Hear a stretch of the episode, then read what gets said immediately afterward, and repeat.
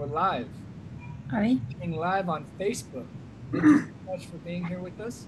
If you're watching on Facebook and you'd like to join us in our Zoom room, uh, we'll have we will post the link in the comments section, and you can you can join through there.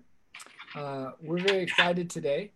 We have His Grace Mahatma Prabhu with us, who is um, a quite a uh, prolific speaker, and so we're, we're feeling very fortunate and happy to uh, to have him with us today. And um, we believe he, yeah, he'll be speaking about the psychological necessities of of spiritual life, and kind of you know how how do we how do we stay happy even as devotees, and how do we take care of ourselves both uh, physically, subtly, and spiritually, um, and and mentally. So um, before that, while we're waiting for Prabhu to arrive, we'll have Sarvatma Prabhu, uh, who's looking pretty mysterious right now because he's against the window, but I think that's kind of cool looking. And we'll have Sarvatma Prabhu lead us in some kirtan. Um, if you've never done kirtan before and this is the first time ever hearing about kirtan, it's call and response mantra meditation. Uh, feel free to chant along at home. Sarvatma Prabhu will be chanting the Maha Mantra, and uh, and we'll we'll sing at our respective locations, filling the air with sacred sound. So Sarvatma Prabhu, whenever you're ready, we'll go to about 5.15 until Mahatma Prabhu arrives.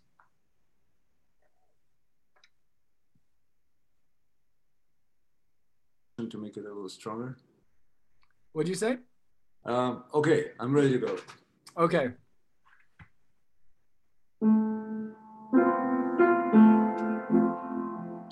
Hare Krishna, Hare Krishna, Krishna Krishna,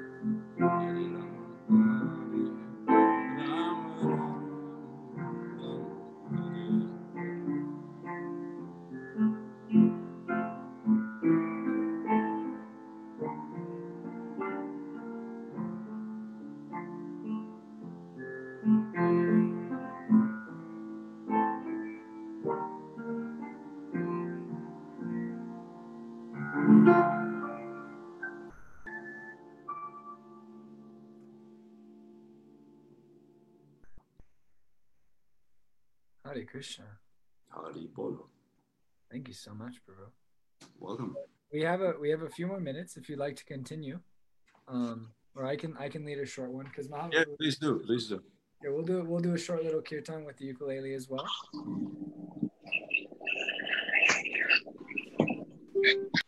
Oh, Hare Krishna Mahatma Prabhu.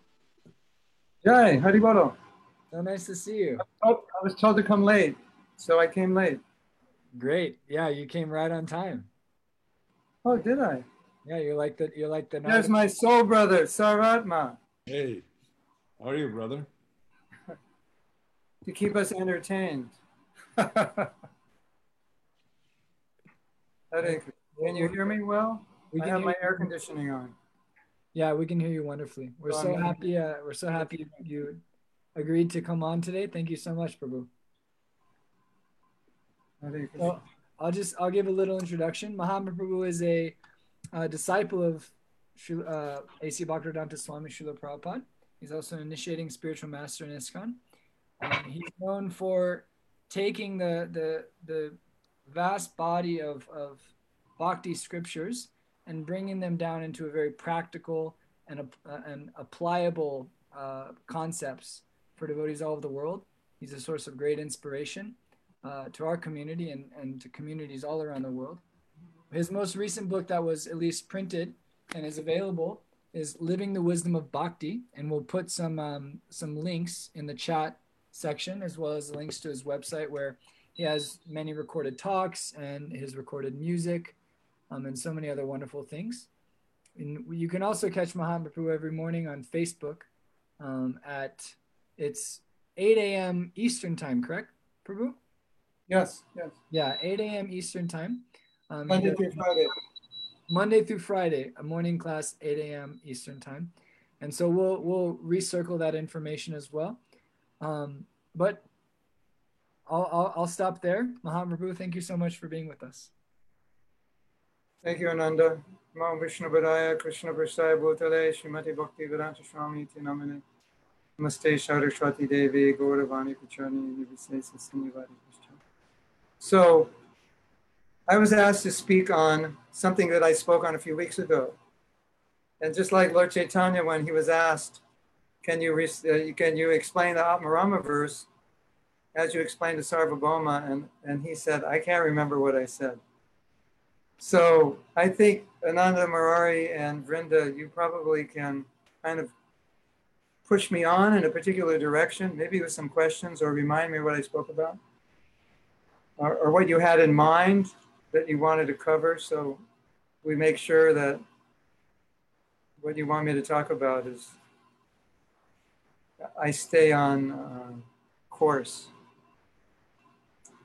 I mean, I kind of remember what I said, but you may be thinking of something a certain direction and i'm not thinking of that direction so you want Yeah. to kind of sort me out and Well, Maybe- we we were pretty open, Prabhu. I think your your reflections on you know mental well being, you know psychological well being amongst devotees, I think was very important, and just the kind of um, you know way in which that bhakti is a holistic practice. It's not just kind of it's not I can just neglect certain aspects of my life and then still have still have the enthusiasm to to practice as I should that actually by living holistically then we can we can practice well, I, I, think what was happening to me is i became inter- a little interested in psychology and how the mind works and i started noticing things that I, that Prabhupada was saying that were very similar to what psychologists were saying and i wouldn't have known it was similar unless i studied it.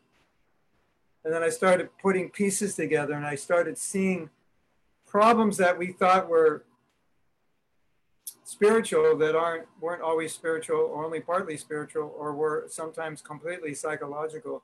And it was just having ill effects on one's spiritual life. And i can give an example and this kind of stimulated me to go more into this. So in that book that you showed living the wisdom of Bhakti, there's a chapter called self-envy something like self-envy and something.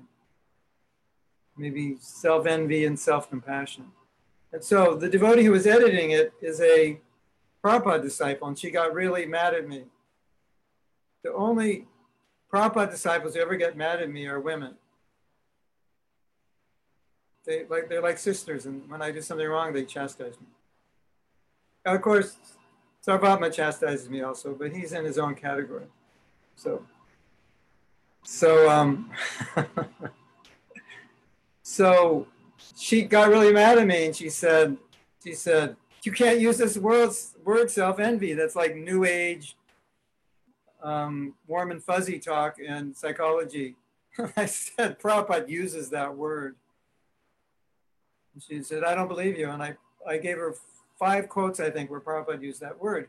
And Prabhupada used it in the context, which was very similar to the concept in psychology of you have to love yourself to to be productive and balanced and healthy. And he was saying that if you if you go off somewhere, no one's around, and you want to kill yourself, nobody can stop you. And that's a kind of self envy. And then he was asked, Well, what do you mean by self envy? Because self envy, in a sense, doesn't make sense because you would be envious of somebody else because they have what you want. Why would you be envious of yourself? And Prabhupada said, it's because you have a chance to be Krishna conscious and you don't take advantage. So you're actually envious of yourself. And in Sanskrit, the word envy sometimes is used as harm. Like like Prabhupada said, if you eat meat, you're envious of the cows. And like you go up to, you know, some guy at McDonald's you go, you know you're envious of cows, don't you? It wouldn't make sense. But it means violence. It's also a definition of envy. Hatred, violence, aggression. So in that sense, Prabhupada was saying you're envious of your own self because you're doing something that's harming yourself.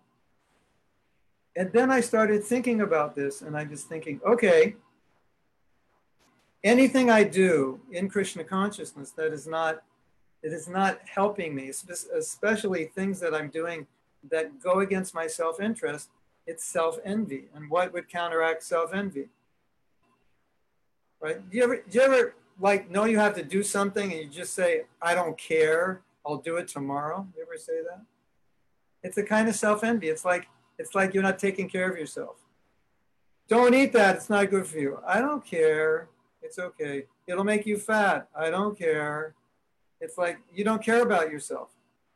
And so in, in order to be Krishna conscious, you have to care about your spiritual life. If you don't care, then what happens? You just don't try, and it doesn't matter if you don't do well. So I was seeing this a lot, especially with sadhana and especially with japa, because people would say, I haven't chanted a good round in like 14 years. That would, that would be common, you know. When was the last time you chanted a japa? Hmm, hmm, um, I don't remember, Prabhu. Or it was one one mantra. I think it was last September, maybe it was 2018 actually. Eh, I'm serious. You know, it sounds funny, but a lot of times it's like that. And so I'm thinking, how could you go week after week, month after month, year after year, and chant bad japa? There must be something somewhere where you just don't care. Like, I don't care. And then I started asking devotees, well, are you planning to go back to Godhead? Are you working on that? And they say things like, no, not in this life. I don't think so. And I was thinking, you don't care? Prabhupada said, in one life you can do it, and you're not trying and you don't care. Like something's going on here. no, oh, they'll say I'm too attached or I'm not that serious or I'm not that austere. So I was kind of seeing this coming up, this like lack of caring about themselves. And you know, in the world of psychology, they talk a lot about self-love, which is what people lack when they have low self-esteem. And then I kind of got this reputation as a counselor because I talk about these things in my classes, and then people they always come to me and say, I have this psychological problem. I think you're a psychologist. And I go, No, I'm not. They say, Well, it seems like from your classes you are. Can you help me? So, what was happening was most of what I was getting, especially from women, was low self esteem. Like they didn't like themselves. They would do things that weren't healthy for themselves. And then I talked to a, a devotee named Rakura, who was very involved in this kind of work and he was being trained by one of the best coaches in Europe. And the best coach in Europe said, he said it's epidemic. Lack of self-confidence and low self-esteem has now become epidemic, pandemic. And I was seeing that amongst devotees, like just this not caring. And then I realized just for a simple thing like chanting good japa to control your mind, you have to care a little bit about yourself. You can't just say, I don't care. Bad japa, whatever. And then after whatever, you know, the next one that comes after whatever, the ultimate excuse, I can't chant good japa. I tried. And so I, I was studying a little bit of self-development and I was seeing all these seeds of, of um, what we would call disempowering self-talk amongst devotees in the name, sometimes in the name of humility, but it was actually unhealthy psychology it just looked like humility. and then I talked to a devotee, and she finally admitted. She said, "I fake humility because I want people to like me and think I'm humble." So that's you know that's there also, the spiritual movement. You know, if you're humble, people will give you gold stars. So sometimes we do that, and so I was seeing there was a lot of unhealthy psychology going around. People berating themselves, and then um, just recently it, it happened. This always happens, but just recently it happened, like one after another after another.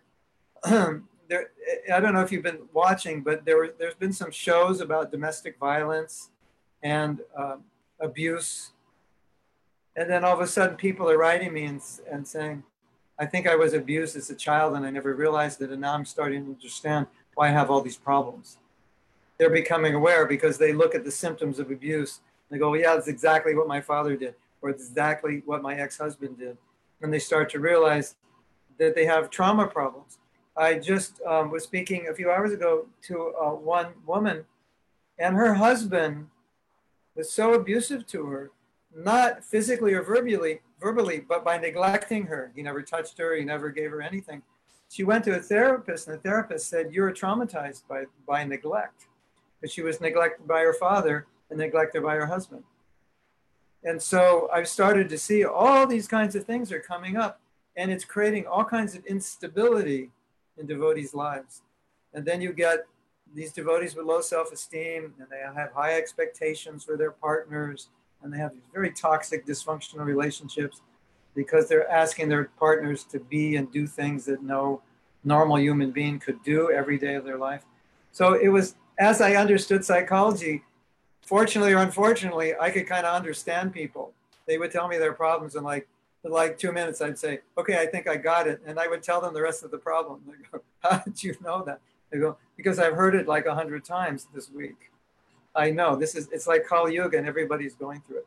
So, and then I was starting to analyze the counseling I was doing and the help I was giving, and other gurus have said this also that most of it is not spiritual; it's psychological the problems people have are because when I was young, this and that, and my father was never this, and my mother that, and my mother's an alcoholic, and, and then you start studying. It's like there's all kinds of problems you have if you have an absentee parent, if you come from a divorced family, if you have an alcoholic parent, and and now and now nowadays because because of Google, you can find out why you're so messed up you go, oh, that's why I'm messed up because my parents were alcoholics or my father was neglected my mother or my mother, you know, tormented my father. And so everyone's a little messed up, but what I'm seeing lately is a lot of people are very messed up, and it's coming quite common.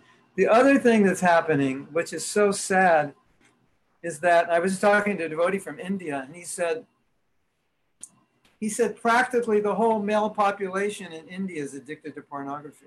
It's like, it's like, it's like epidemic now because it's so easily available. And it's, if you know anything about addictions, it just destroys your lives.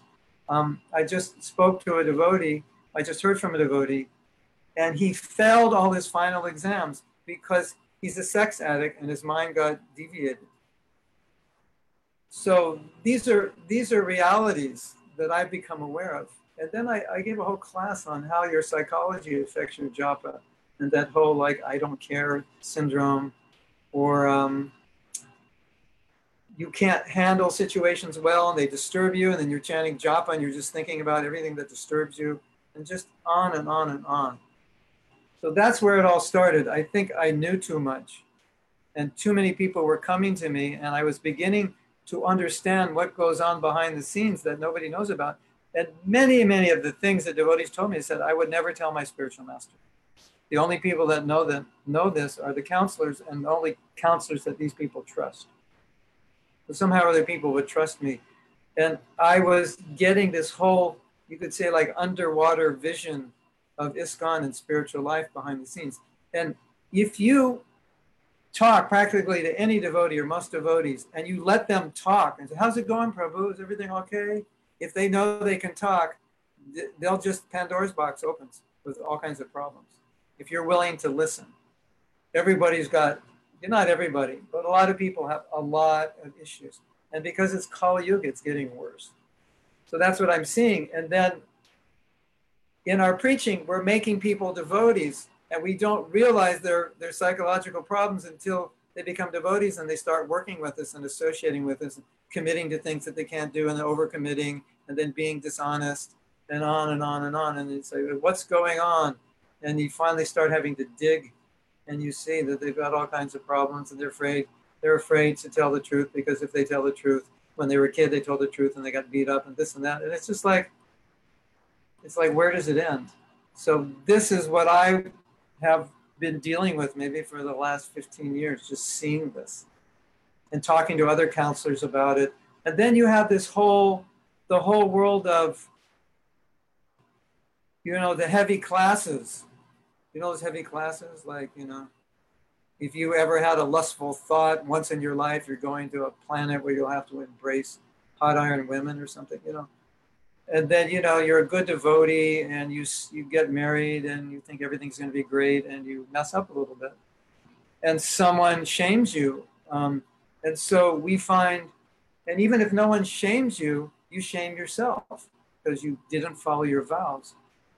And so we have this whole system where people are being invited invited to take initiation and take vows that everyone knows they can't follow. It's it's a ridiculous thing in fact, I just wrote a paper on that this morning because it's so ridiculous when you think about it. They think they're going to follow, but in, deep down they know they can't perfectly follow.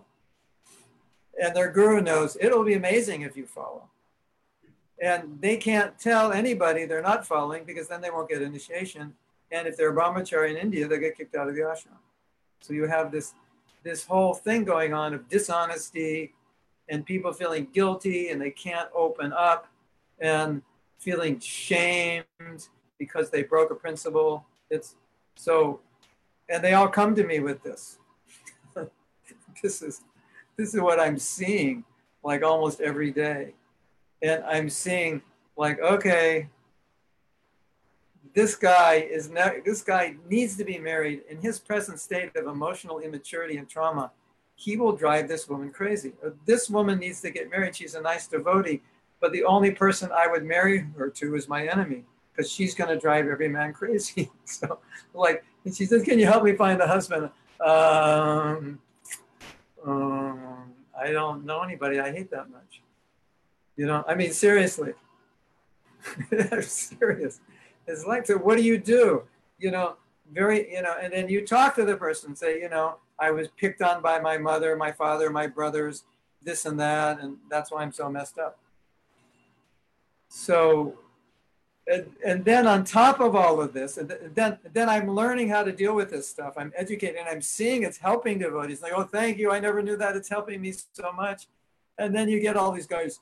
All you need is a chant Hare Krishna, Prabhu. None of this psychology stuff. That's no Prabhupada never said it. And I'm like,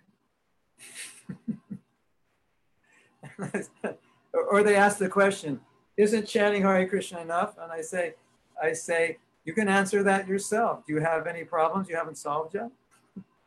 because if you do, maybe you either need to chant more purely or you may need some other help in some other level. So we just started a, a group for sexual sobriety from men who have a very difficult time being celibate.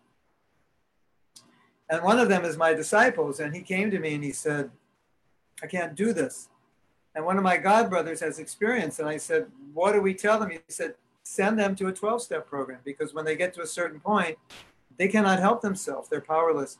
So he went to the 12 step program three and a half years ago, and he has been completely celibate for three and a half years because of that program.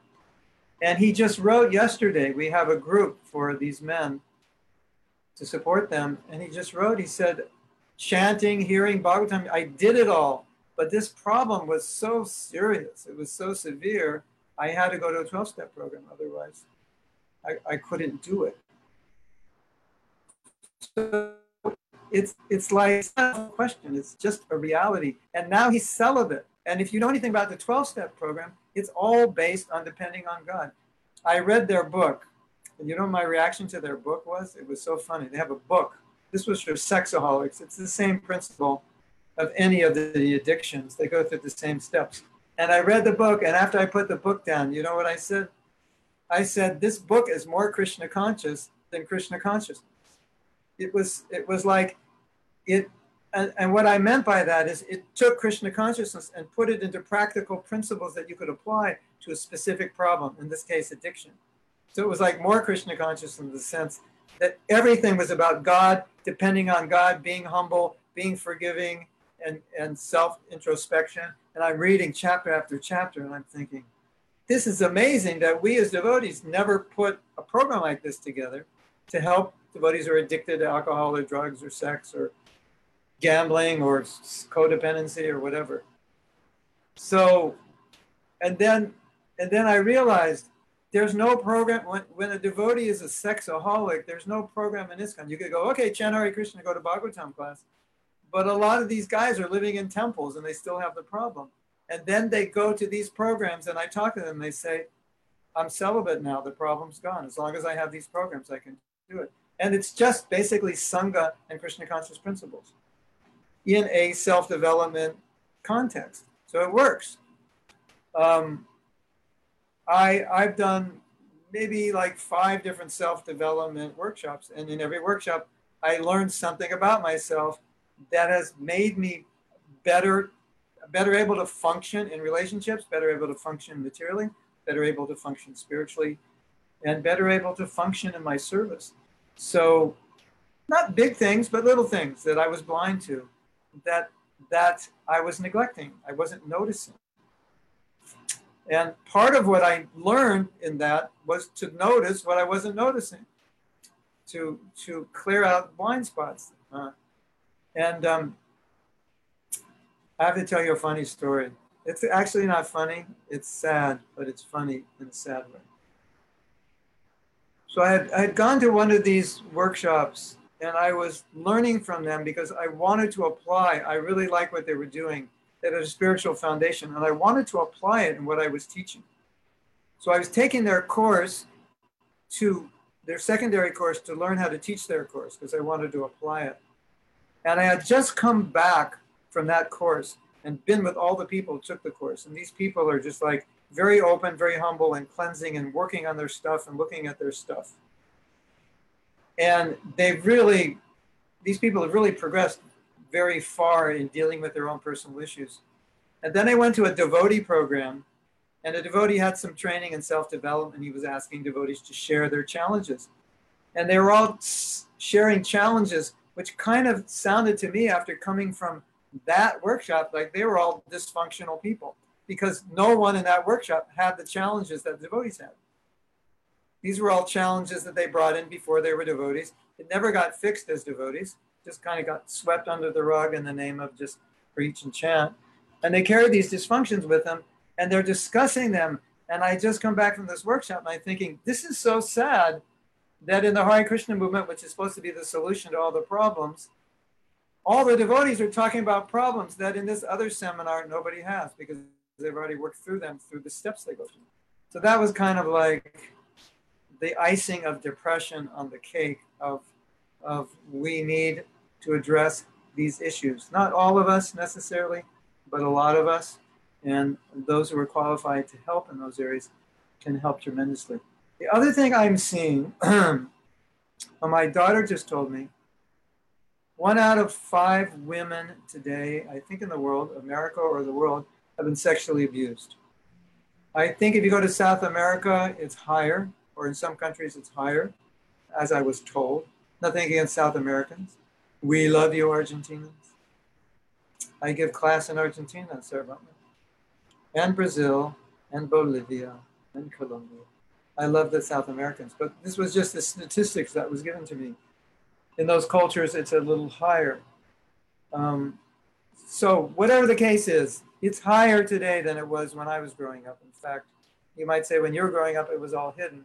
Could be true, but I'm sure, I'm sure it has become worse. I think Kali Yuga has arrived ahead of schedule, and things are going bad very quickly. And so, what I'm finding more and more with the young people coming, they're not like the young people that were coming 30, 40, 50 years ago. They're coming with a lot of problems that we didn't have because we had, you know, when I grew up, there I only knew of one divorce in my whole neighborhood of Hong friends. I only knew one of one divorce.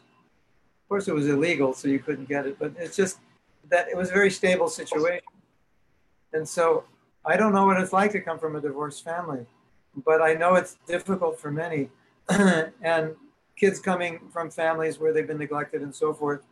It's more common so what you'll notice now is that the people who are joining, they're coming with more problems than they used to.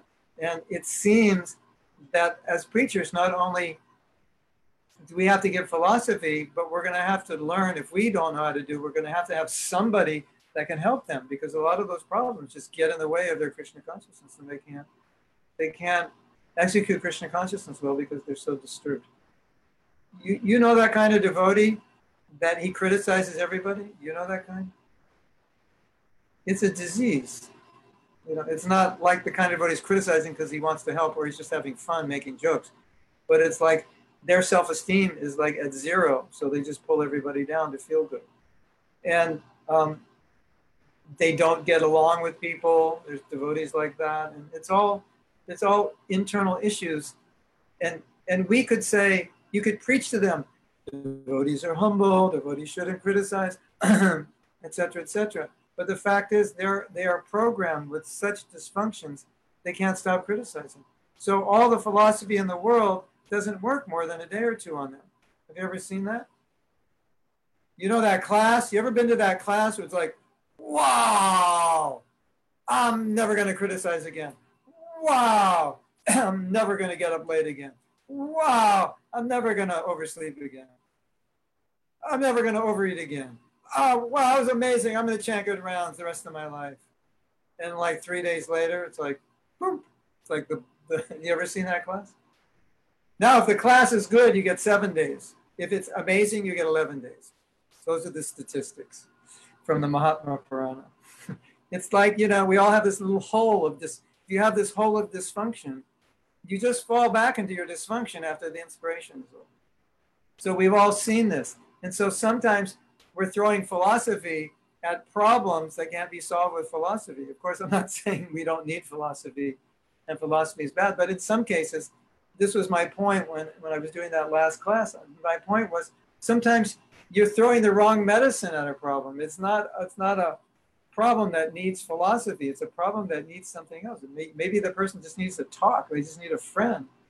Someone needs to help them understand why they're criticizing, what's going on, what are you lacking, what's missing, what needs aren't being fulfilled. It could be so many things. And sometimes we had this devotee in LA, I won't mention his name, this was in the late 70s.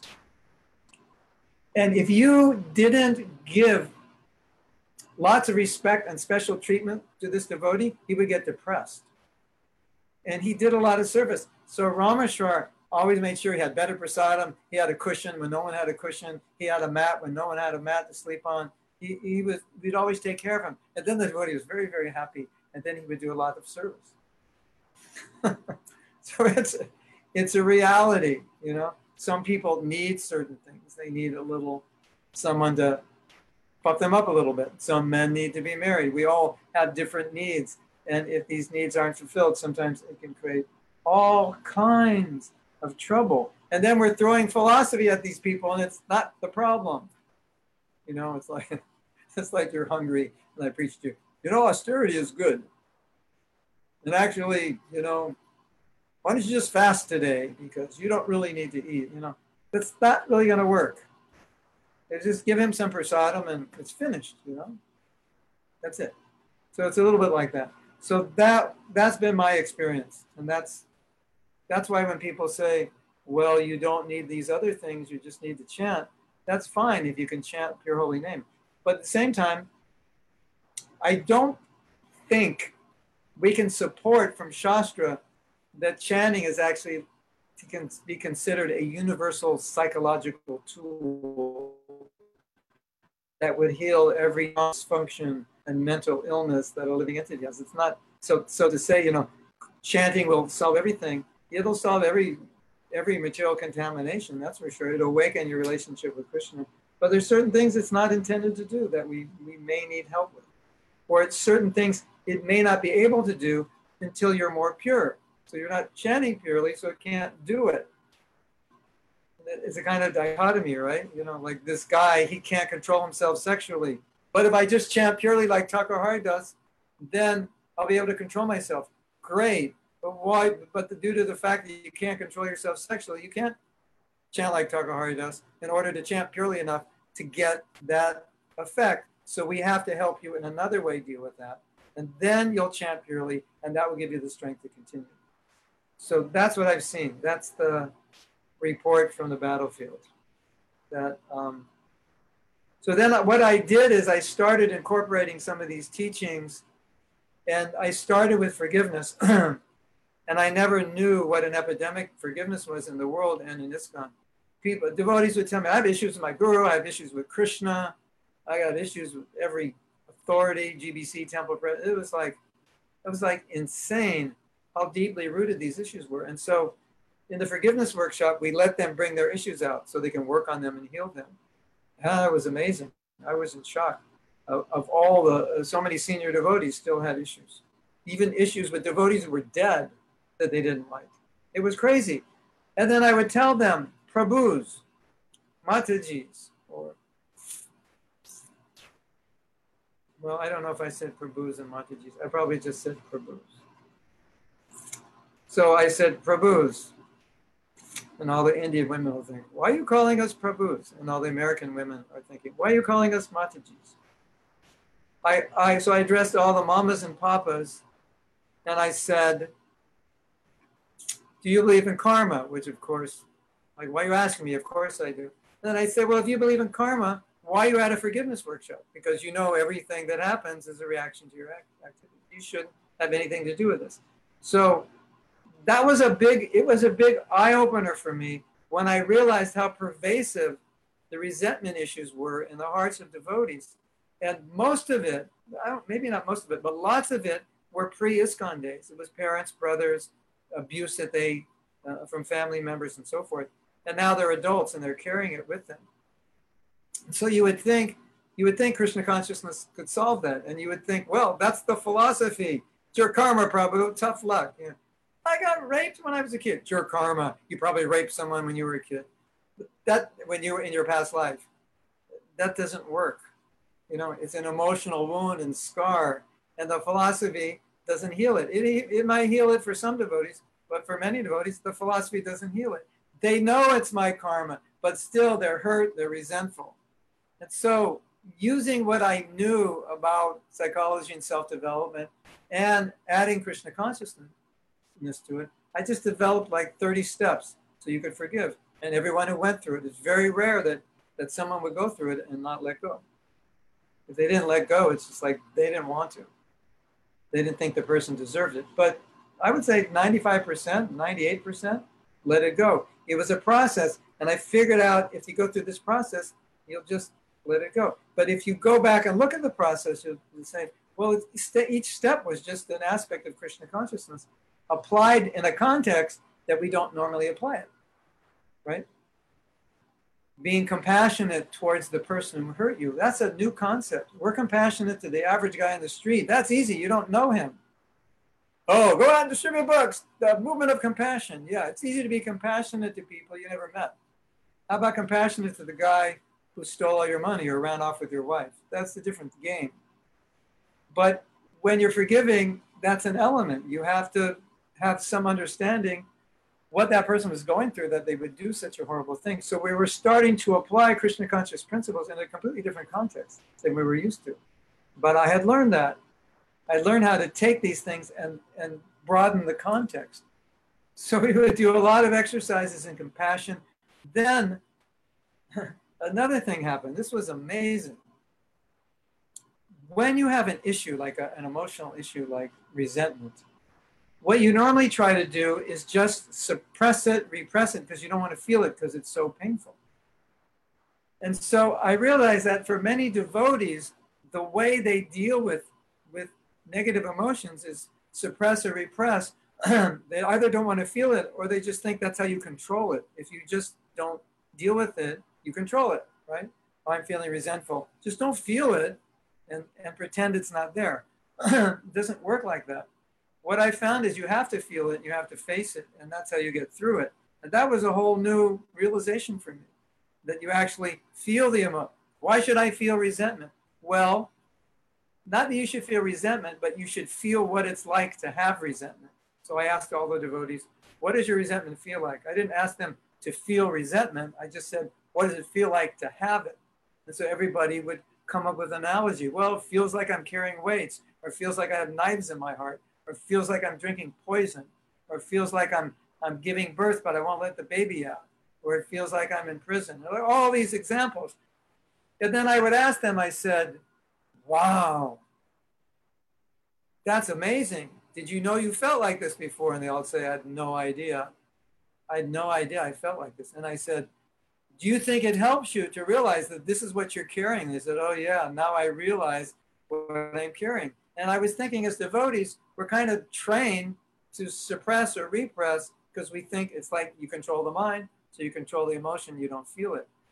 But then I realized it was just a lesson I never knew. You have to feel it to go through it. And then once you feel it and go, you can you can face it when you feel it. And the reason you don't face problems is because you don't want to feel them. Oh, Prabhu, can you do this? Oh, and it makes you feel bad. No, no, no, I, I can't.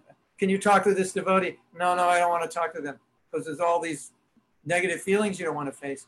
But once you face them and talk to them and work through them, it's great. You work through the problem. It's very easy. That was my experience. So that was like major eye opening for me. I think I had suppressed a lot of uh, my emotions in the name of trying to control myself. And so I did a seminar, and they, at one time, it was so funny. they said,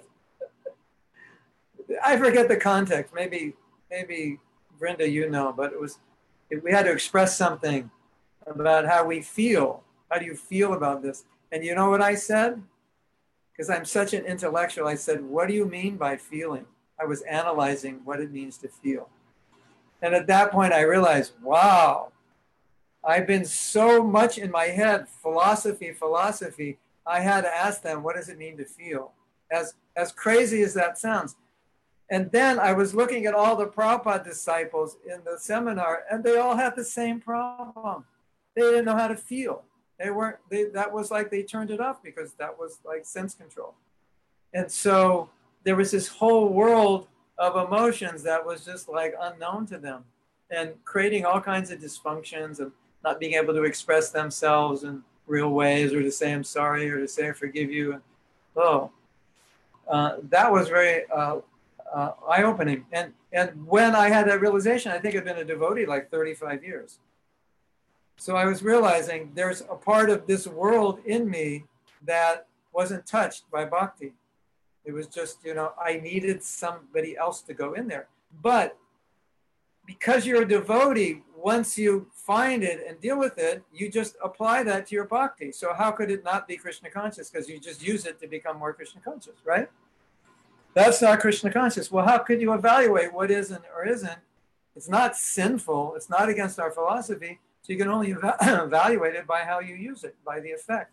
And if the effect is good, then it's Krishna conscious, even though the process wasn't.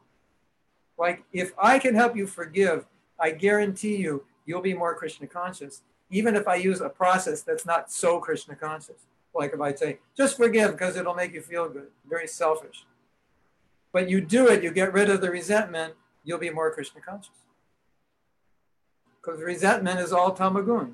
So I just I just did an operation on you. I got rid of all the tamagun connected with the resentment.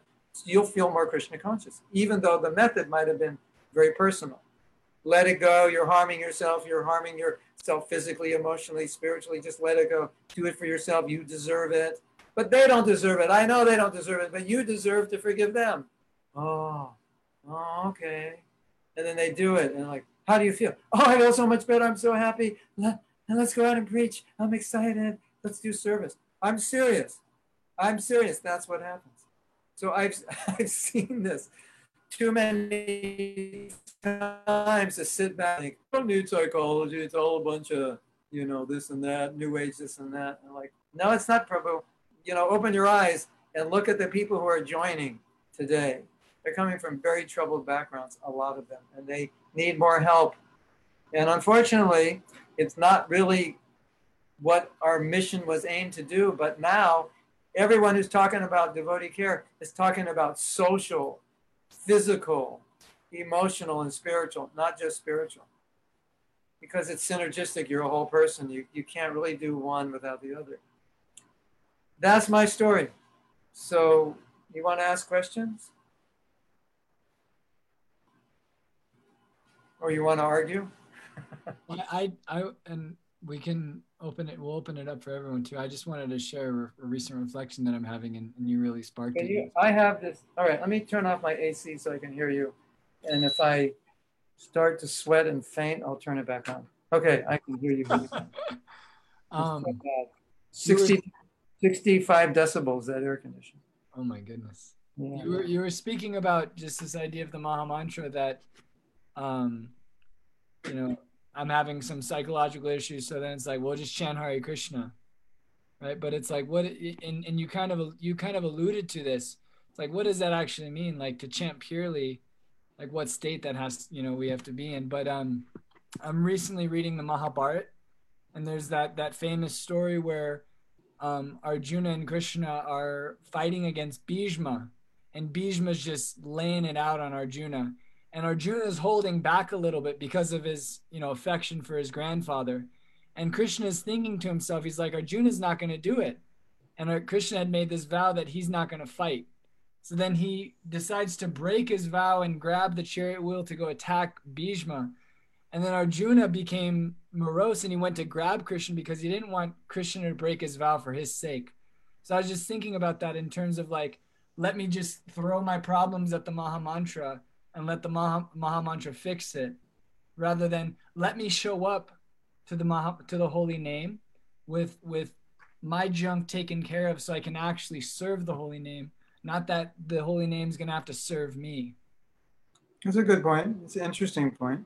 I think I think also there's a balance there because you know you know you can't solve any problem without Krishna's help. That's for sure. But if you sit back and do nothing, and just expect Krishna to do everything, that's also a problem. And certainly there are many problems that the holy name will solve. And my whole point is not to say that it won't and the process won't, but my point is when there are problems that you have that it hasn't, then it's wise to look and what else you can do. Because it may not, you may not be in a state advanced enough to solve those problems, or they may not be problems that the process is meant to solve, or you may be your problems could be solved if they weren't so severe. So, you know, there's a balance in there, right? You know, because there's also Draupadi, hands up, Krishna, I can't do it. So that's there also. But your effort is also there. And your intelligence is there about how to, you know, you use your intelligence. Okay, I have this problem, what to do. I knew this devotee in LA, and he had a problem. I don't think it was drinking, I think it was smoking. So I said, why don't you go to some program to help you? He goes, no, no, no, just the Hare Krishna, Hare Krishna. And he went on for 20 years and he finally conquered it. I saw him, he moved to Alachua. I saw him last year. And I go, oh, yeah, how you doing? He goes, I'm doing great, blah, blah. I said, you have that problem anymore? No, no, no, we conquered it. He did it through Krishna consciousness, but it took him 20 years. And that program might have taken him three months or six months.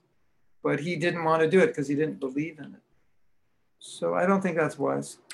I think, you know, Krishna helping us also means giving us intelligence to do something that could help. And even that example with Draupadi, she, it's not that that was her first resort. She was holding on as tight as she Yeah. could. Yeah. And then she was like, well, I'm, I'm powerless at this point. Oh, Govinda. But it's interesting because that's the whole prem, the whole basis of the 12 step program is I'm powerless and a Mhm. power greater than me can conquer this addiction. I can't conquer it on my own. So it's firmly grounded in in something which is Krishna conscious and God conscious, but there there are steps and processes in place. I think I think some devotees just like they're very concerned that if anything outside of Bhagavatam and Vedic culture comes in, it's bad.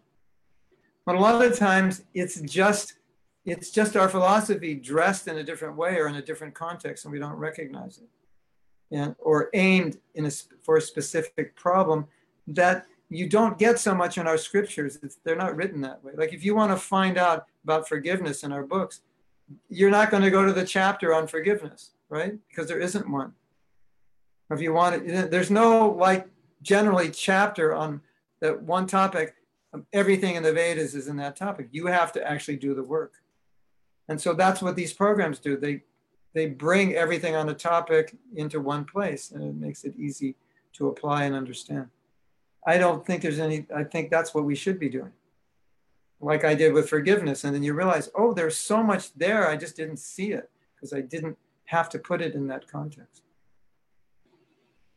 I think uh, Sarvatma Prabhu has a question, uh, and as well as Maxwell. So Sarvatma Prabhu. It's in the chat or you want to ask it? Um, Sarvatma Prabhu, if you want, you can unmute yourself and go ahead and ask. Okay, uh, the question is, um, in order to enact this, these processes, and in order to, let's say you accept that you you have problems, and, Yes. and that there is a process, uh, so-called outside of Krishna consciousness, to in order to to fix it, uh, fix it from the root. Then there will be. Uh, um, something else called trust that you need to actually because we say there is no secrets in ISKCON. So if you actually open up to someone uh, who is who may be qualified, uh, that may may you become may become the laughing stock of others because you know Yeah. you came out first. Also, the the dadati pratigrhnati guhyam akhyati prichati is a, is a direct instruction from Rupa Goswami. We should actually reveal our minds. But unless there is trust, how Yes. how do you create that situation? Who do you choose, and how do you know you're not going to be again in this in the same situation, except that now you're going to be uh, uh, carrying the scarlet letter with you? Well, I'll tell you a story. It's about five, three or four years ago. I ended up in Bangalore, and Jayadvaita Swami was there, and he was telling me a story about something he had told somebody, and he made the per- person promise to keep it confidential, and the person didn't. And then he said, I have observed in ISKCON there's no confidentiality because whoever says they'll keep it confidential always tells somebody. You know, if I say, Sarvatma, will you keep it confidential? In your mind, it may confidential might mean I just tell my wife. So when, and in her mind, it might be, I just tell my best friend, and her best friend in her mind, confidential is. So I never, I, you know, I kind of understood that, but I never really thought about it until he talked about it. And then, and then I realized that's so true. Our definition of confidentiality is just tell your wife. I only told my wife. Yeah, well, she only told her best friend, and her best friend only told her best friend and her best friend. That, you know, three days later, you're a, a star on the internet. So, you know, sometimes devotees say, I'd rather go to a therapist because they won't tell anybody, because it's their profession. You know, I know, won't tell anybody. Nobody knows me. This one devotee, she was having a hard time. It was an unfortunate situation, and devotees were turning against her. She said, I went to a church. It was so nice. Nobody knew who I was, and they all accepted me. So there's that's there. So, um, what I've been doing, and I think we can do this with people we're confiding in, um, I've been trying to help devotees realize the definition of confidentiality is zero. You don't tell anybody. There's not one person you tell, because I think that's the problem. We think confidential means, of course, you're going to tell your husband or wife. one time, I, I, we have a group called SAPA, and we're sworn to confidentiality at least on certain issues, you know, until they're resolved. My wife said, I'm your wife. You have to tell me you don't love me if you don't tell me. It's something like that, you know, it's like, ah, you know, we can't fall for that. I'm sorry, I can't tell you, it's confidential. So I've been trying to educate devotees that confidentiality means nobody hears it. And I think before you're going to be confidential, you want to be certain that that person knows what you expect and you can trust them. And I think it's something we need to talk about a lot with devotees because we don't have a high level of confidentiality. And in the recovery pro uh, work programs, they say you're only sick as your secret. Like you have to, if you have a real difficult addiction or a real difficult problem that you can't solve on your own, you have to talk about it. Because if you don't talk about it, it just remains within you. And it's therapeutic to talk as we all know. Get it out in the open. But like you're saying, I can get it out of the open, and then all of a sudden, you know, you go down to LA Temple and everyone's looking at you like you're a bum. It's like, what happened? What did I do?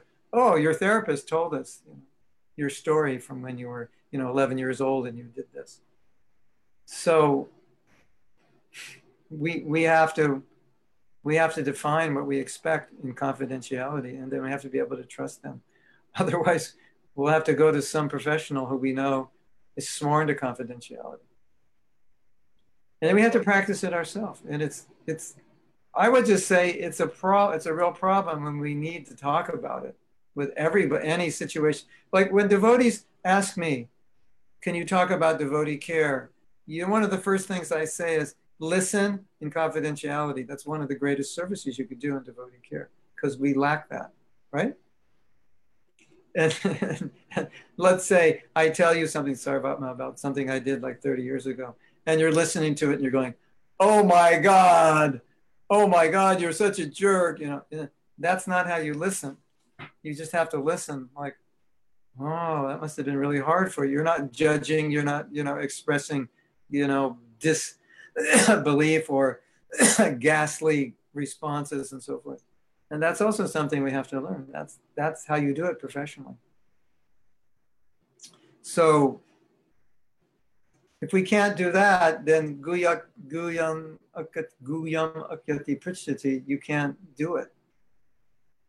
You'll just lie.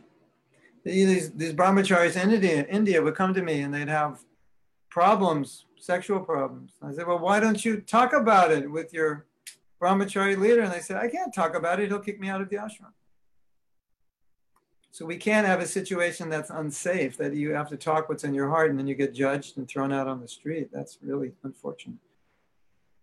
We, we need that situation of confidentiality and we need to be able to help. So maybe, maybe just like when, uh, when we consider going to college to be the slaughterhouse and everybody in the movement thought that way. That yeah. if you go to school, you're going to be an, an educated karmi because you, you will never remain a devotee. Um, maybe now we should um, educate therapists to Yeah, deal- should. I think that's that's really wise. You know, when when you're looking when young people are looking for an occupation, they should look for occupations in which they can serve the movement, for sure. I mean, I wish we had a therapist in every temple, because it would make my life a lot easier. I just oh just just go to your local therapist. Why are you coming to me? then instead of getting 50 WhatsApp messages every hour and 50 emails every hour, I'd get like three an hour. Because, and you know, and it's like also the problem is like, if you come to me, I'm not a trained therapist. I can deal with some things, but certain things I'm not qualified to deal with. You don't need me. I mean, I can kind of understand what the problem is and what I can deal with, but you don't have trained professionals. Sometimes I've seen devotees, you know, they didn't want to go to therapists, and I said, just go. The one session that solved their problem. It was amazing. And I don't think we have many devotees in our movement that could have solved their problem because they're not trained to deal with that. And so, you know, you know, in business, you have to predict the future, what's going to happen, and then be prepared for it. I think we need to we need to have more therapists in our movement. That's how we should prepare for the future because they're going to be very busy, and more marriage counselors. I mean, look at the problem with marriage. We need more therapists and marriage counselors. And we need, as Jayadvaita Swami said, we need more grandmothers. Grandmothers are wise and they listen and they don't judge. Because, you know, we grew up in the years of, you know, lots of judgment. You know, you remember the day, Sarvatma? What did it feel like the day you went from saffron to white? That was probably the most difficult day of your life, wasn't it? All the looks and stares, like, what happened to you? Like you have some disease. Happened to me. It was like, Yeah. then you know who your friends are when you go from saffron to white you really because some people will just they like they don't want to be your friend anymore did that happen to you ananda Um, I didn't I, I didn't feel that from the general community, but I definitely got a comment here and there. oh okay. Yeah i think maybe the, the communities are more mature than when i put on white. It was like double take. He's wearing white? Like oh my god. So we have um, one question from Facebook, and then Maxwell had a question. So this is Okay. from um, Josef Lakovos, I believe that's how you pronounce their name.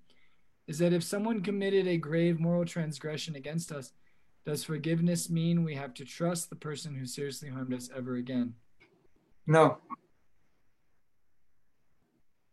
i could speak for a long time but the short answer is forgive them and you don't have to have a relationship with them if you don't want to. But the, the resentment is going to remain in your heart, so you want to get rid of that. But getting rid of the resentment doesn't mean you have to have the relationship. That's your choice. It may not be healthy. It may be or may not be. You decide. Yeah. And then, um, yeah, wonderfully succinct and powerful. Um, Maxwell Prabhu, you had a question. You can unmute yourself and go ahead. Oh, you're still muted, Max. Okay, can you hear me now? Yes. Yes. Oh, this is my first time using Zoom, so I haven't really figured it out, but you can hear me. And uh, I'm grateful to be here. Um, thank you for all the all the insights, and I just want to speak on what we're talking about: uh, humility and the Maha Mantra. Uh, of course, we we don't uh, act count on Krishna to solve all our problems. We ask Krishna for guidance, and he shows us how to solve our problems. And so, how I have learned the Maha, use the Maha Mantra is that when I'm feeling upset or unstable, or maybe my thoughts are not, you know, for the benefit of uh, maybe my partner or, or, or associates I'm working with, I'll chant the mantra quietly, very slowly. And in, in that, I can gauge my anxiety, uh, my stress or not. And if I feel it, then I go slower. And I, and I keep slowing it down to the point where I finally, finally feel at ease. And so that's one way the Maha Mantra prepares me to communicate. And so if I, if I have a situation that um, I feel needs resolve, I can approach it calmly thanks to the Maha Mantra, the way it, it just settles my heart. So I just wanted to share that how um, you know, Krishna is saying, I give you the mantra.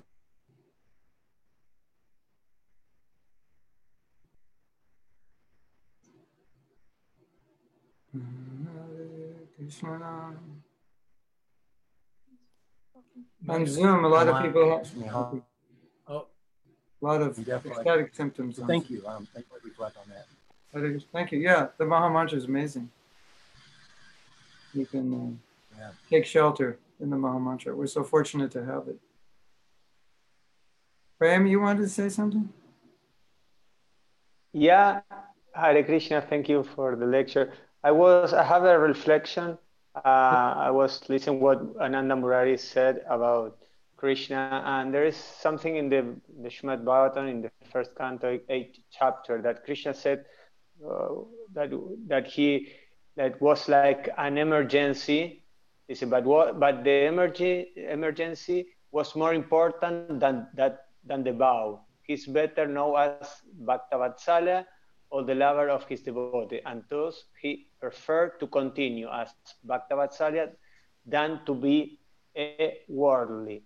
I mean, can we apply this in our life? Devotees can like change things uh, if they say something, in, if they took a vow, like for a higher purpose. Yeah, Like you- as brahmanas, can we do this, or or we must, you know? Yeah, you have to know how to do it and when to do it and when not to do it. That's the problem. But you know, I always think if I if I advise somebody to do something, and sometimes I have, that on the surface it's not Krishna conscious, but it's going to help them become Krishna conscious. Then I would advise them. Like like this girl is this devotee girl is addicted to salsa. So she goes out dancing, and her husband's like, I don't want to go salsa dancing. And I told him, You have to, because otherwise she's dancing with other men. So even though it's kind of like Maya, but it's less Maya than what's going to happen if he doesn't go. Right? There's, there's, I was speaking to another devotee, and she works in an industry which is, which is, she's she needs to be married because there's so many men in that industry trying to like have relationships with her. And she was thinking of being single all her life but I said no you have to be married. You you i said you think you could make it in that industry single? She said probably not but she'd like to try but it's not healthy. So you have to you know you judge every situation. So sometimes telling a person to do something that doesn't seem krishna conscious ends up producing a krishna conscious result and that's what i look at I mean, in the end, of, you know, it's like the end of the life. Okay, you followed all these principles and you're going to take birth again. So what's the point? And you broke one principle and you're going back to Godhead. So it's better in my book, right? Yes? Good. Está, está bien. Está bien.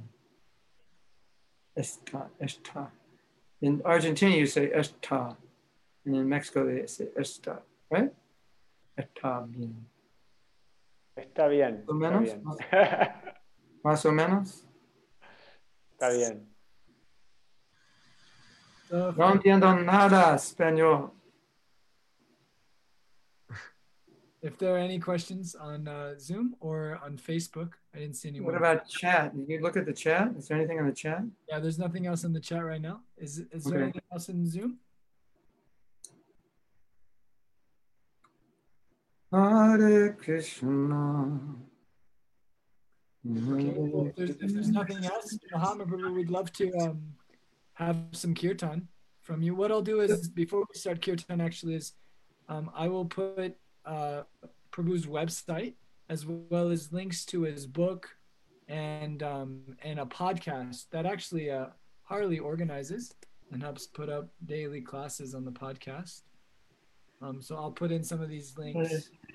Gauranga. Kramer, where are you? Oh, you're in your living room. Oh, and the, Yeah, living room. we are working. Here is Premi. Haribol! So um, I can She's do kirtan, but it's just me and my keyboard. I don't know. That sounds that sounds wonderful. Hmm. So um, devotees can look in the chat and you'll find a collection of um, various links that take you to Mahatma Prabhu's various offerings. Um, the book that we mentioned, Living the Wisdom of Bhakti, is there, the Amazon link, as well as his personal website where you can find his other books. Ah, His Facebook where he gives daily classes Monday through Friday, 8 a.m. Eastern time, Govinda, Govinda. and his YouTube channel as well. So um, if, you, if you're interested in continuing the stream of nectar, you can uh, follow it there.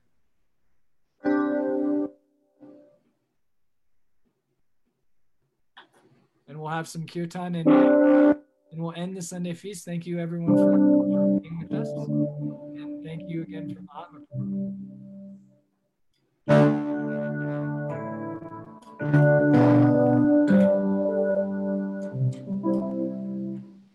Okay, it's the one man band. The COVID one man band. It's hard, you know, we do kirtan every Sunday. It's hard to get devotees together. So hold on, I have my backup band here and my keyboard if we need it.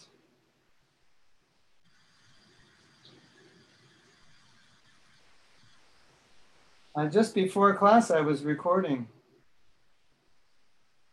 the Shikshashtakam in English, two verses. It's really beautiful. Havi played the keyboard. It's really nice. And you'll get to hear it someday. I'm not sure when. It's, it's a hassle to mix it. But so if I'm going to sing this loud, can you hear the keyboard? Is it loud enough? It's okay.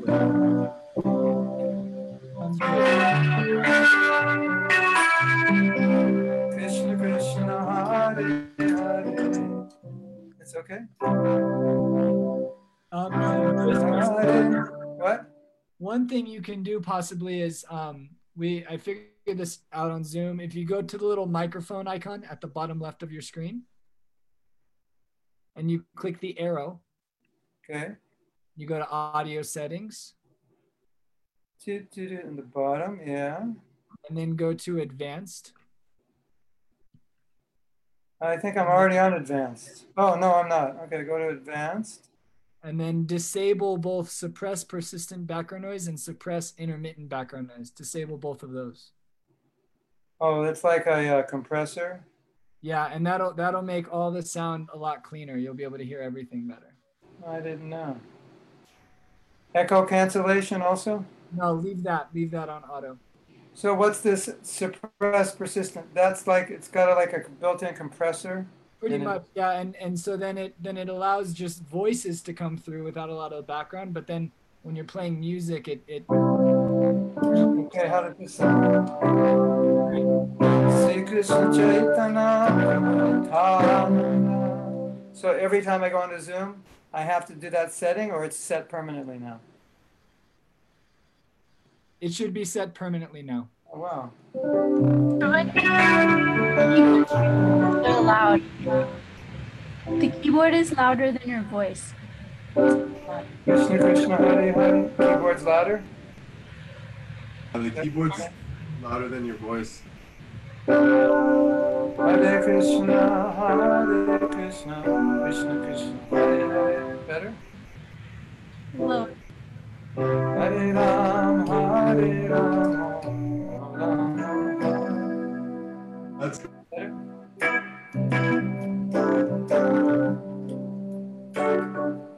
It's funny. I don't play keyboard, so it's just kind of a joke that I'm playing, but I can get by. Namo Vishnu Padaya Krishna Presthaya Bhutale Sri Mati Bhakti Vedanta Shami Chinamane Namaste Saraswati Devi Gauravani Pacharine Nevises Sunyavari Paschacharistrani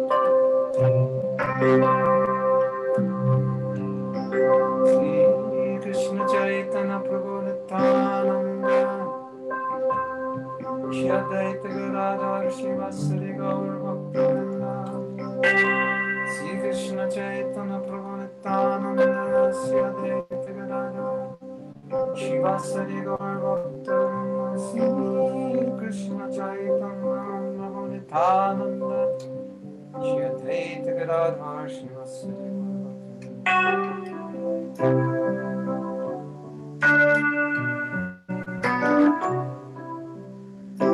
Hare Krishna. Bye.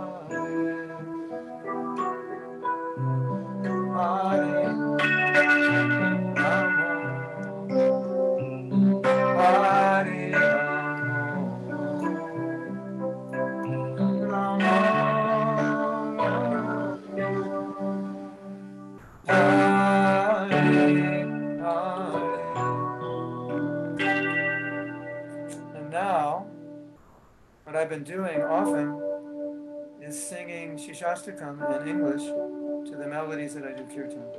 So can I do that for you?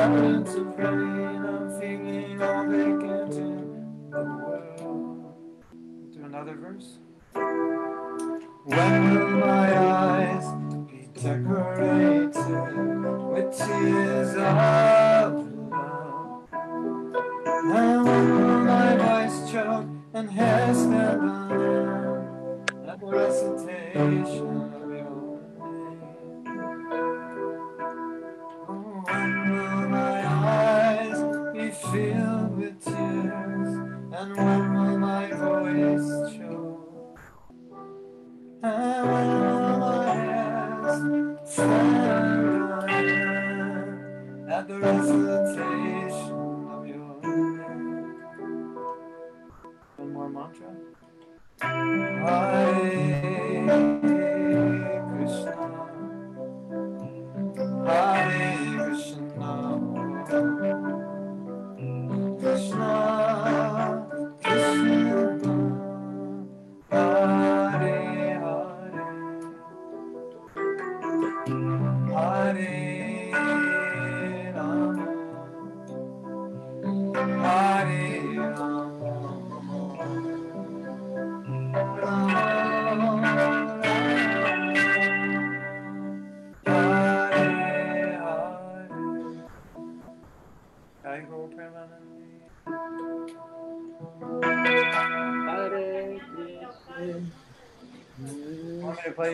play you one more on my guitar? We have time?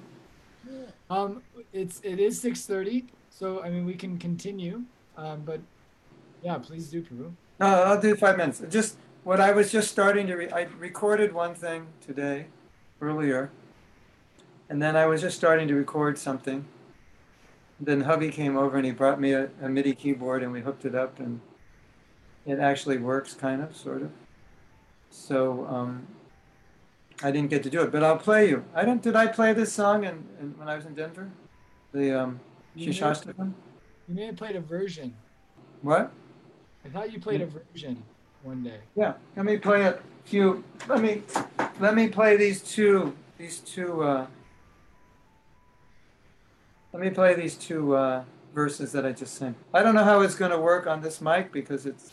You may not pick up the guitar that well because it's very directional. Have a better mic. I'm going to plug in my better mic.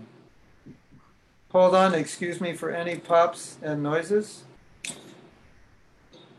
but this will be better for the guitar. Ah!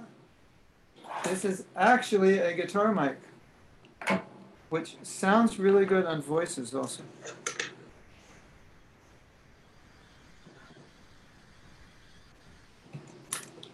Can you tell the difference? Krishna Krishna Hari I'm Hari. wondering, I'm wondering, Prabhu, if you have Zoom connected to that mic or not. It it doesn't seem like it's connected. It's not coming through? Well, I think it's. You can go also into the audio again. Krishna Krishna Hari Hari. Now it's too loud. You don't hear anything? No, I mean we hear you, but I'm just wondering because we don't hear the difference with the mic. Oh. That's because maybe your headphones can't tell the difference. Or you're hearing from your speakers on your computer. You may not hear the difference, but it'll pick up the guitar better. Okay. Krishna Chaitanya Prabhu Nityananda. Okay, right back.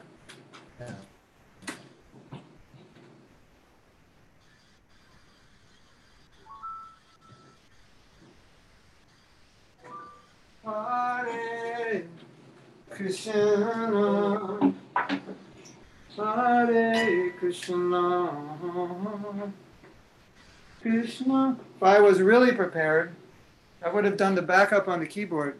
Then we could have played the keyboard as background.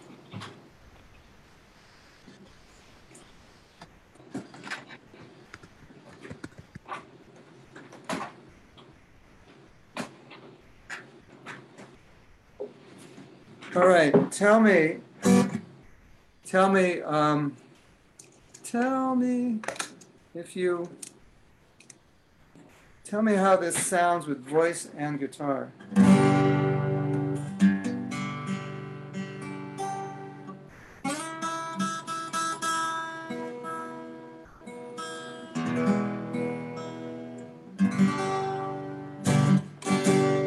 Krishna, Krishna, Krishna. The guitar too loud? Without you, Lord, a moment feels like a million years. And tears are flowing from my eyes just like torrents of rain.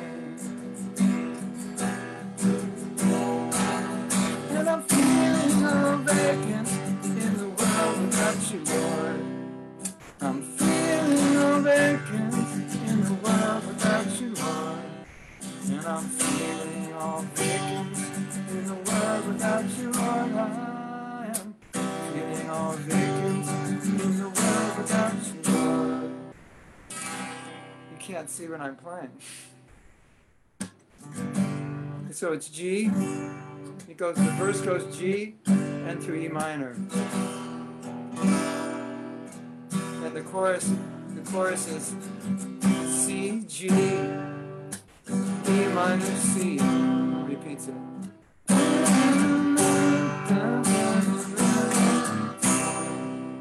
Okay. Try it again. Without you, Lord, a moment feels like a million years. A million years.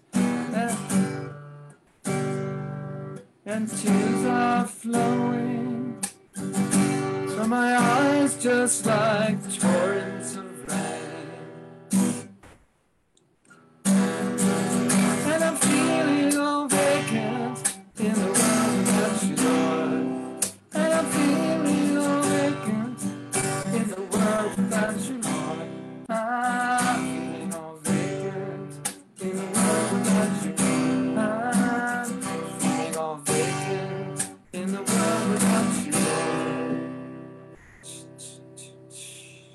Without you.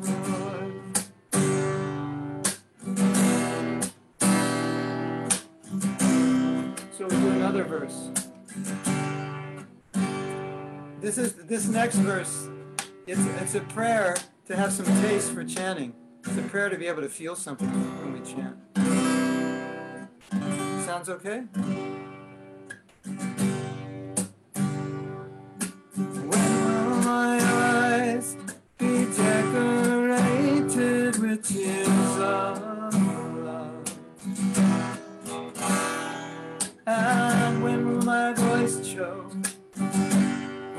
When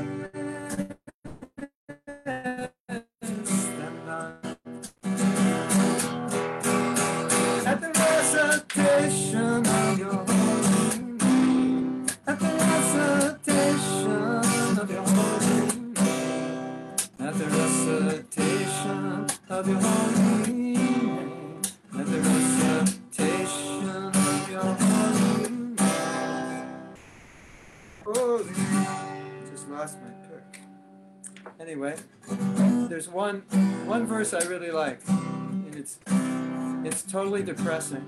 I don't want to depress you, but I will, in a good way. I just have to remember the words. Let's see if we can do it. Holy name can render blessings on all living. You and you have hundreds of millions names like Krishna and Govinda. This next part is really heavy. But I'm so unfortunate that I have no taste. I'm so unfortunate that I have no taste. I am so unfortunate that I have no taste. I am so unfortunate that I have no taste. Will you hold me? So we'll sing that once more. Totally depress you, but maybe it'll inspire you. Your holy name can render blessings on all living beings. And you have hundreds of names like Krishna and Govinda. Everyone sing. But I'm so unfortunate that I have no taste. I'm so unfortunate that I have no taste. I'm so unfortunate that I have no taste. I'm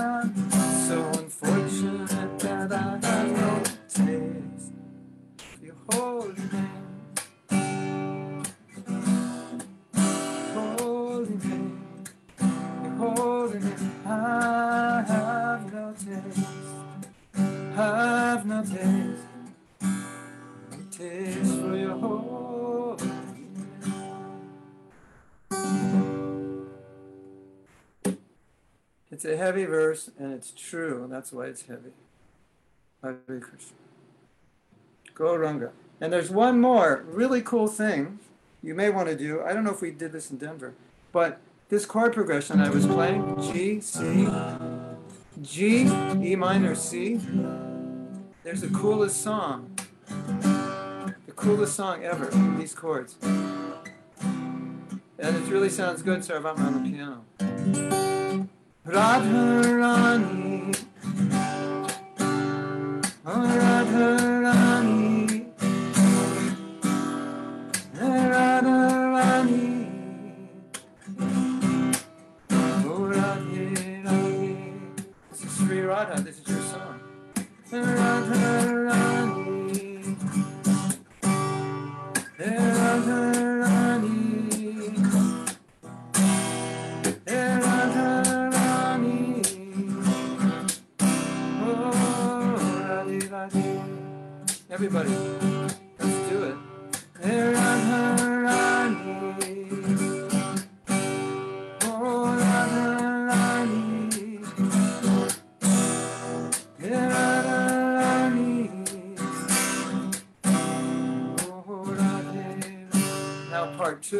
picks up.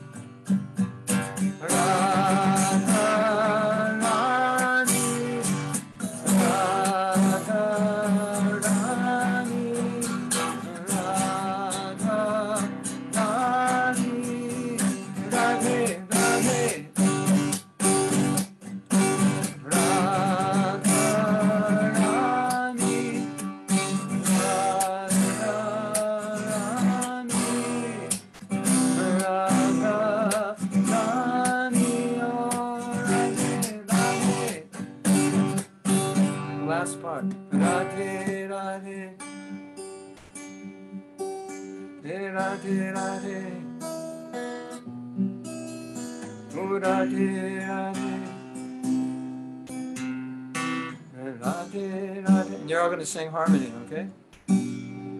Radhe Radhe You're going to sing Radhe Radhe Radhe Radhe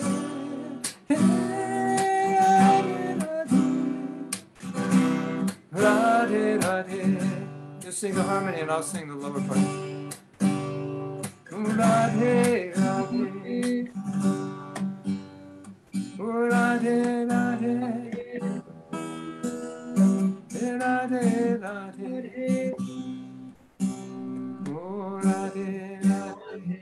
One more time.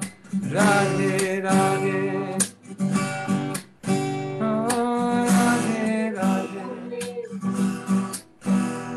Radhe Radhe Radhe Radhe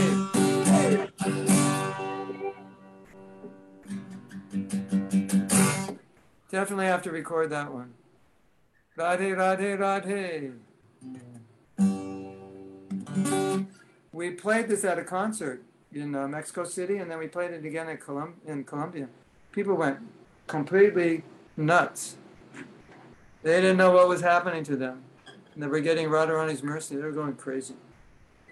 And after, after this boy came up and he said that Radharani song, he said, I never experienced anything like that. Radharani, Radharani, Radharani, Radhe.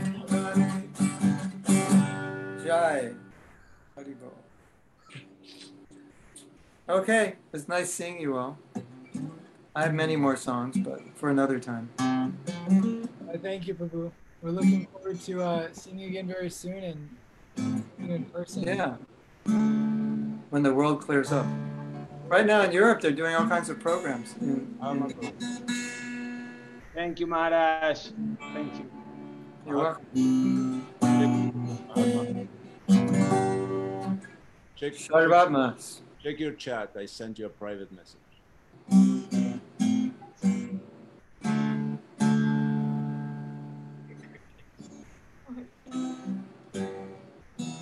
You know this song? When you feel like the world has you down on the ground, and it's hard to face another day. When everywhere you look, you can't find an answer. It's time to throw your hands up and say, You heard that song before?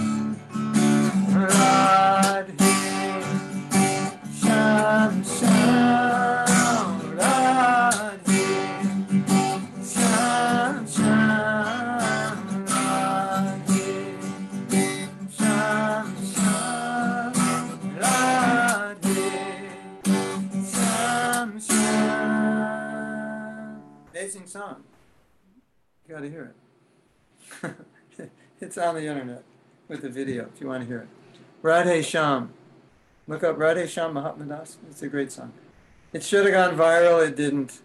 I'll probably be famous after I die, but Krishna's keeping me humble. Hare Krishna. nice to see all of you. We'll see you again.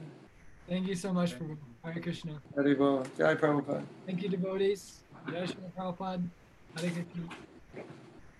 Arriba. Nice to see you.